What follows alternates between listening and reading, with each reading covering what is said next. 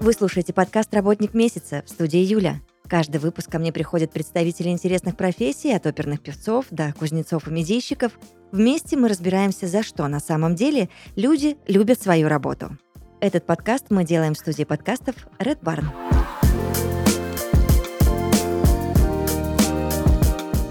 Подкасте «Работник месяца» Данил Снитко, SEO брендингового агентства «Два слова». Данил, здравствуйте вам. Да, здравствуйте. Я рада, что нам с вами выпала возможность поговорить, и вы ответите на мои вопросы. Я надеюсь, что сделаете это с удовольствием. Давайте мы начнем вот с чего. Все уже ну, примерно плюс-минус понимают, э, кто такие SEO, чем они занимаются, А, но э, также я думаю, что не у всех наших слушателей есть понимание, что такое брендинговое агентство и чем оно занимается. Объясните нам, пожалуйста. Ну, очень просто. Брендинговое агентство занимается брендингом. А, Брендинг это, это самое простое толкование. Это дизайн, название, реклама для товаров, продуктов, услуг или целых компаний. То есть весь их внешний облик, все их богатство рекламы, вербальной коммуникации, визуальной коммуникации, это есть брендинг. Ну, мы говорим, что брендинг это вообще-то образ, который у людей в голове возникает при упоминании продукта или компании. Мгм. Знаешь, э, вот иногда такое случается, я не раз с этим сталкивалась, что вот есть а, представители бизнеса, которые говорят, что вот все эти миссии, ценности, идентика и другие атрибуты брендинга, это все не всегда важно, быть может, даже это вторично и какие-то рюшечки а, над процессами. Можешь ли ты как-то возразить всему этому? Потому что я вот, например, с этими высказываниями в корне не согласна, и меня иногда даже глаз дергается. Ну, если бизнес очень начинающий, например, или он работает на совсем неконкурентном рынке, например, не знаю, а, качает нефть э, один в радиусе 100 тысяч километров, то да, ему это все не нужно. Ему просто нужно продавать продукт, добывать и продавать продукт. А когда на рынке появляется хотя бы второй похожий такой же бизнес, тут и начинается уже брендинг, потому что, ну, как объяснить человеку, да, что твой товар лучше? А ведь бывает так, что в общем-то, твой товар, он хороший, но и конкуренты хороши, максимально похожи на тебя. И здесь, э, здесь брендинг занимает чуть ли не 100% важности. Например, есть категории, в которых ну, чуть ли не за счет только брендинга продается продукт. Например, а, алкогольные напитки. Мгм, так и есть. А скажи, а как вы подходите к брендингу?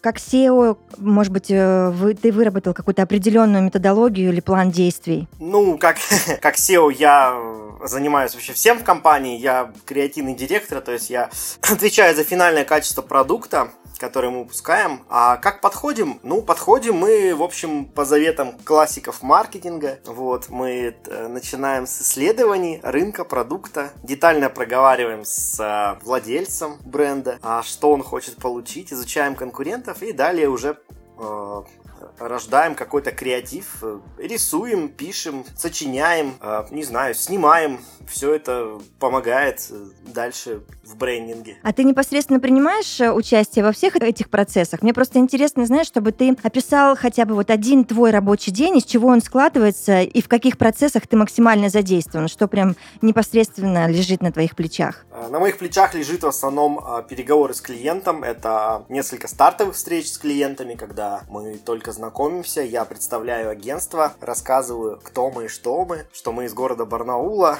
что мы этого не стыдимся, как некоторые в индустрии, что работаем 13 лет и что занимаемся общим брендингом, ну, довольно серьезно уже. То есть у нас не только дизайн и креатив, но и полноценная стратегическая часть с исследованием любой сложности и дальше внедрение бренда. Я занимаюсь переговорами с клиентом, просмотром документов, разной скучной работой, которая, тем не менее, очень важная. Мгм. Вот, а самая, самая, наверное, такая веселая часть у меня это когда я принимаю участие в штурмах по проектам, придумываю названия, придумываю слоганы, э, участвую в разработке рекламных кампаний, отсматриваю готовые дизайны, которые показывают мне мои сотрудники, Вот, мы спорим с ними, деремся из-за запятых, подбираем шрифты до посинения просто. Вот, вот это, наверное, такая самая креативная, скажем так, часть, которой я все меньше и меньше, к сожалению, занимаюсь, но раньше занимался больше. Наверное... Ага, а политика двух слов вообще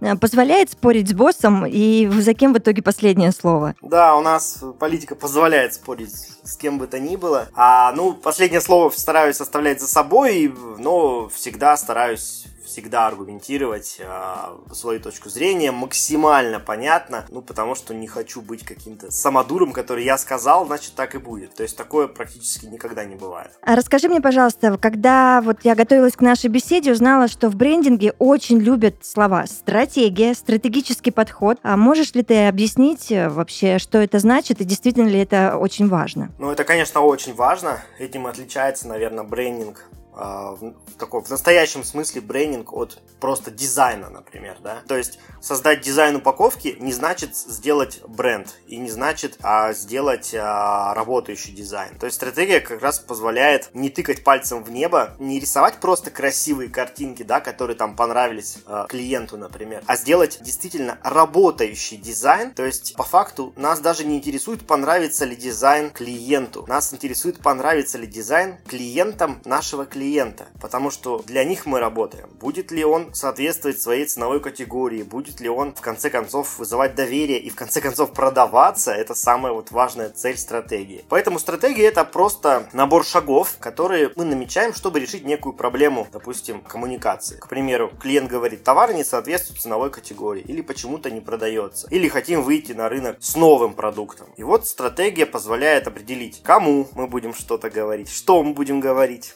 как мы будем говорить, в каком объеме, какой аудитории меньше, а какой больше, какие слова будем использовать или образы, а какие не будем по разным причинам. Вот. И потом все это, собственно, когда стратегия готова, все это облекается уже в креативную упаковку, которую, собственно, и видят большинство людей. Вот они думают, что брендинг это вот поставить точку где-то там, но самое это главное знать, куда ее поставить. Ну, согласна, да. Но хотя я сейчас вот хочу, знаешь, в чем разобраться. Как вы в итоге понимаете, что нужно клиенту вашего клиента? Это какие-то фокус-группы вы собираете? какую-то глубокую аналитику проводите. Как вот этот процесс, из чего он состоит? Ну, да, и делаем и так, и так на самом деле. А разные проекты, разные подходы. А есть проекты, бюджет которых, допустим, позволяет провести исследование а, какое-то на рынке, либо купить готовые исследования, угу. что тоже, в общем, нормально.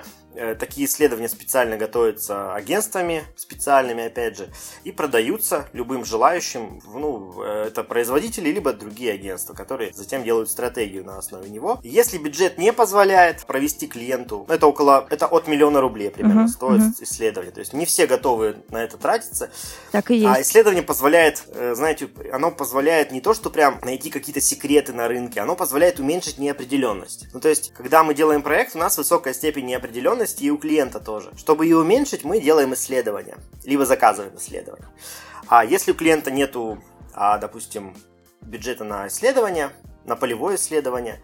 Мы проводим кабинетное исследование, что называется, на основе имеющихся данных, ну, где только можно. Это опять же, это опять же какие-то покупные вещи, э, менее дорогие, это свои собственные изыскания, свои собственные наработки, базы, которые у нас тоже есть уже там по разным отраслям, вот. И на основе этого мы максимально уменьшаем вот эту неопределенность, то есть отвечая на вопросы как раз, что, что происходит на рынке, кто конкуренты, как они себя ведут, как должны вести мы, и на основе этого уже рождаем вот то, что мы рождаем, продукт какой-то. Хорошо. Как ты считаешь, э, дизайн и брендинг без стратегии это вот э, совсем плохо и такого не должно существовать? Или же случаются и партнеры, и клиенты, и обстоятельства, когда, ну ты понимаешь, ой, Сейчас вот будем идти по приборам просто. Ну, на самом деле, дизайн и брендинг, э, то есть дизайн может существовать без стратегии, когда бюджет маленький, когда все понятно на рынке, когда конкуренции практически нет, когда ты один в окружении своем. Вот, тогда можно, да, говорят, вот э, давайте оформим, не знаю, точку по продаже беляшей, вот, не знаю, в каком-нибудь, на каком-нибудь курорте она там одна будет. Пожалуйста, можно не делать стратегию, в общем-то, просто сделать красиво что-то или стильно, и, в принципе, оно вот так и будет. Но просто таких проектов у нас все меньше и меньше, мы уходим куда-то в более сложные, скажем, материи, где уже идет прям борьба брендинга, вот, разных брендингов друг с другом, разных стратегий. И беляшей все больше и больше. Хорошо. Скажи мне... Ну да, где все продают одинаковые беляши примерно, да, и каждый говорит, что его беляши лучшие. А мы по умолчанию считаем, что наш клиент э, обладает лучшим продуктом на рынке. То есть без этого понимания но мы не, не беремся за проект. Угу. Это тоже ценно, слушай. Можно было, знаешь, брать всех подряд, и там уже не важно, что будет. А тут прям хороший подход, мне очень нравится. Скажи мне, пожалуйста, а как вообще определить, Данил, что брендинг хороший? Есть ли какие-то признаки? Как определить также, что он плохой? Есть какие-то метки? Да, есть. Э, то есть, во-первых, если брендинг хороший, он создает какой-то образ в голове. Например, если мы скажем слово Nike или, как правильно, Nike, угу. То у всех есть образ в голове, да, это спортивные мероприятия, хорошая спортивная одежда, футбол, победы и все такое. А если мы скажем, например, Смоленская чулочная фабрика, ну, скорее всего, у 100% людей не возникнет никакой ассоциации в голове. Это называется, это называется отсутствие, в общем-то, бренда или очень слабый бренд. Вот. А еще хороший бренд всегда соответствует ожиданиям. То есть бренд это некое обещание человеку, то, что он получит при покупке, да. И это обещание не только там качество, это обещание цены, например. Если товар выглядит дешевле, чем цена, за которую он продается, это плохой брендинг, потому что это может отпугнуть часть аудитории. И наоборот. Вот. Э, и это очень важно, потому что всем ожиданиям хороший бренд соответствует, который он рождает. Соответственно, задача агентства эти ожидания правильно как бы направить, что ли. Я сейчас Создать поп... правильные ожидания, правильные эмоции. Угу. Я сейчас попытаюсь сформулировать один вопрос. Очень надеюсь, что ты меня поймешь. Я знаешь о чем? Вот все крупные какие-то истории, большие, там, Nike, неважно, Adidas, Макдональдс, Apple, там, ну, миллиард еще таких примеров. Сколько потребуется времени для того, чтобы вся эта история отстоялась, утвердилась и вот рождала в нас вот это ощущение и понимание, о чем сейчас идет речь, то, о чем ты только что мне рассказал, да? Это что? Это месяцы, это годы, или это можно сделать быстрее, потому что вся, все крупные истории — это какая-то огромная огромная э, многолетняя история. Понимаешь, о чем я? Да, да, ну, э, на самом деле, чем дальше, тем сложнее все это, то есть бренды в количестве увеличивается, но появляются, например, новые индустрии целые, да, например, вот там бренд ТикТока буквально за пару лет стал очень известным, а, очень известным, он стал не только за счет своего бренда известным, это, в принципе, новый сервис принципиально, новое приложение, которое вот так взлетело, да, угу. то есть вот, э, пожалуйста, в индустрии социальных сетей появилось что-то новое, и оно выстрелило, а, например, можно сейчас поговорить про там метаверс, э, какие-то метаверсы, где пока конкуренция очень низкая, ну, буквально она между корпорациями теми же происходит, там 2-3 корпорации. Вот, и я думаю, что если это все начнет ну, усиливаться, когда наконец-то они откроются, эти метаверсы, то полноценно каждая из них станет быстро брендом. Вот. Ну а если говорить традиционные индустрии, типа, да, там Nike, Coca-Cola, э, с Apple чуть проще, но все равно это, конечно, десятилетия уже. То есть практически надо понимать, надо еще, конечно, понимать, что э, в эти бренды вложены огромные деньги. И, без этого никак. Если ты просто свой бренд никому не показываешь, а, то он не будет работать. Угу. То есть нужно быть готовым к тому, что если ты хочешь известности на весь мир, то будь готов заплатить за это. В 90%, 99% случаев, да, так и есть. 1% остается для каких-то невероятных прорывов, не знаю, случайностей, угу. огромный медиа какой-то успех, еще что-то, супер новая индустрия, например, не знаю, там, а кто-то сейчас изобретет, там, не знаю, первый на рынке там, телепортацию, и все он станет известным на весь мир, потому что это просто новая штука. Знаешь, нужно нам еще вот в чем разобраться. Многие очень путают идентику и брендинг. Можешь ли ты объяснить, в чем разница, чтобы мы больше не путали? Но если просто сказать, то под идентикой мы все-таки понимаем дизайн, визуальный образ э, чего-то, продукты, упаковки, логотипа. А под брендингом в широком смысле, еще раз повторюсь, это некое обещание. Оно состоит не только из визуала, но и из ощущений, от слуховых ощущений, слов, э, каких-то эмоций, функциональных ожиданий. То есть брендинг это, конечно, гораздо более сложная штука, чем просто идентика. То есть, когда мы садимся в дорогую машину, мы взаимодействуем с ней как с брендом, и мы ожидаем ощущений дорогих материалов, удобного кресла, ощущения там, не знаю, скорости, ощущения хорошего звука, даже звука закрывания двери. То есть вы, например, знали, что звуки закрывания дверей специальные команды проектируют, например, у Porsche. Вот, они, они следят, чтобы звук был тем самым при закрывании. А, и что, э, например, запах в салонах новых Rolls-Royce тоже воссоздавали с помощью специального парфюмирования. Потому что, когда перешли с материалов дерева и кожи на пластик, запах исчез. И покупатели Rolls-Royce, например, очень расстроились, что ощущения были не те. И специальные команды, вот э, это уже недавняя история, они э, воссоздавали этот запах с помощью, ну вот там, каких-то компонентов. Это брендинг, это все брендинг. Я тебя здесь очень понимаю. Расскажу про свой загон буквально на несколько секундочек. Это быстро. А, про машины. Я тачки люблю и все время интересуюсь именно этой сферой. И знаешь, у меня дошло в итоге до того в жизни, что я уже взрослая девчонка, и э, я прежде чем сесть в машину и попробовать, ну, допустим, если я меняю машину, я вспоминаю, какой слоган у компании автомобильной. И если он мне нравится, и он прям вот со мной э, в одном каком-то направлении идет, то окей, да, давайте посмотрим, давайте покатаемся. Вот такой загон, представляешь? Ну да, слоган это хорошая тема. Управляй мечтой.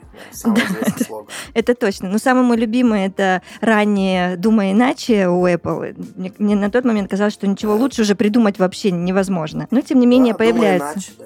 Да, классная история. В среде маркетологов, наверное, может быть, не всех, но все-таки есть, существуют такие, не видят разницы между брендбуком и гайдлайном. Давай вот в этом тоже разбираться. Можешь ли ты рассказать, что это за документы и зачем они нужны бизнесу? Потому что вот я, правда, смотрю по сторонам и вижу, что, Данил, не все, в принципе, понимают, что это такое. Ну да, это очень частая на самом деле путаница. Ну, guideline это как раз руководство по использованию фирменного стиля. Например, там, как использовать логотип, как на его основе делать материалы, промо-материалы, как делать вывески, там, визитки, меню и прочее, прочее. Это guideline. То есть guideline это просто руководство переводится. Вот, guideline бывает рекламный, бывает вот по айдентике как раз guideline, бывает по вербальной даже коммуникации guideline. То есть это как и что говорить в социальных сетях, например, да, или в рекламе. Мгм.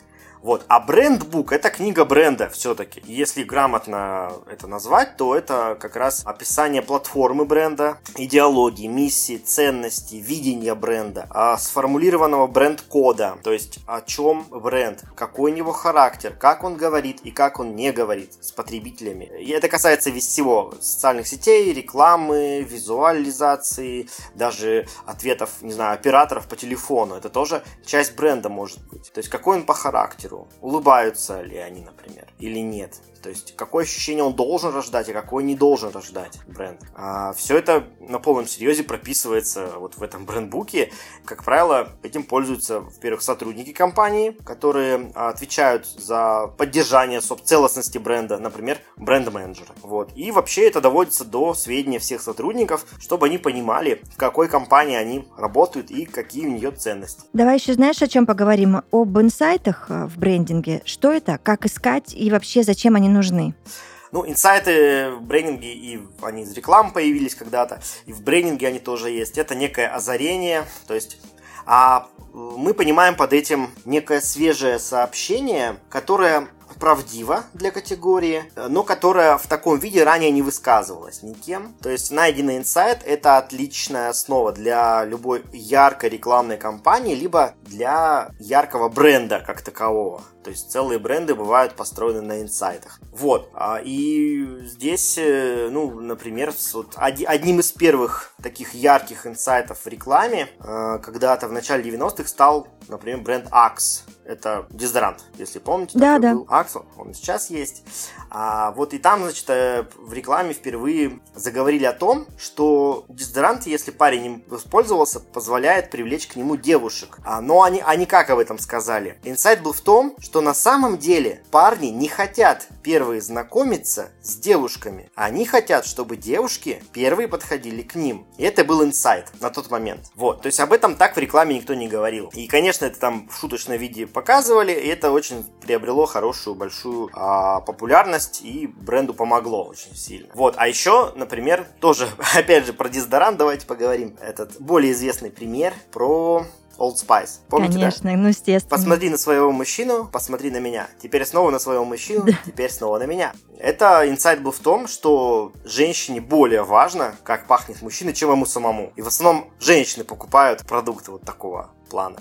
Поэтому это был такой инсайт тоже продуктовый, э, либо рекламный вот на тот момент. Вот, инсайты искать довольно сложно, потому что они должны отвечать критериям свежести, да. А медиапространство перенасыщено, и свежих высказываний как бы, ну, сложно поймать, но можно находить а, инсайты. Во-первых, правдинка, можно сказать, что это правдинка некая, да. Очень много инсайтов, например, в выступлениях комиков в стендапе. Иногда э, целые выступления состоят только из инсайтов, это прикольно. Угу. А инсайты есть в сериалах остроумных, инсайты есть в фильмах, в книгах. То есть э, надо просто следить за медиапространством э, и вычленять из них вот и вытаскивать что-то, допустим, в сферу бизнеса, в рекламу или в, там, в дизайн, например.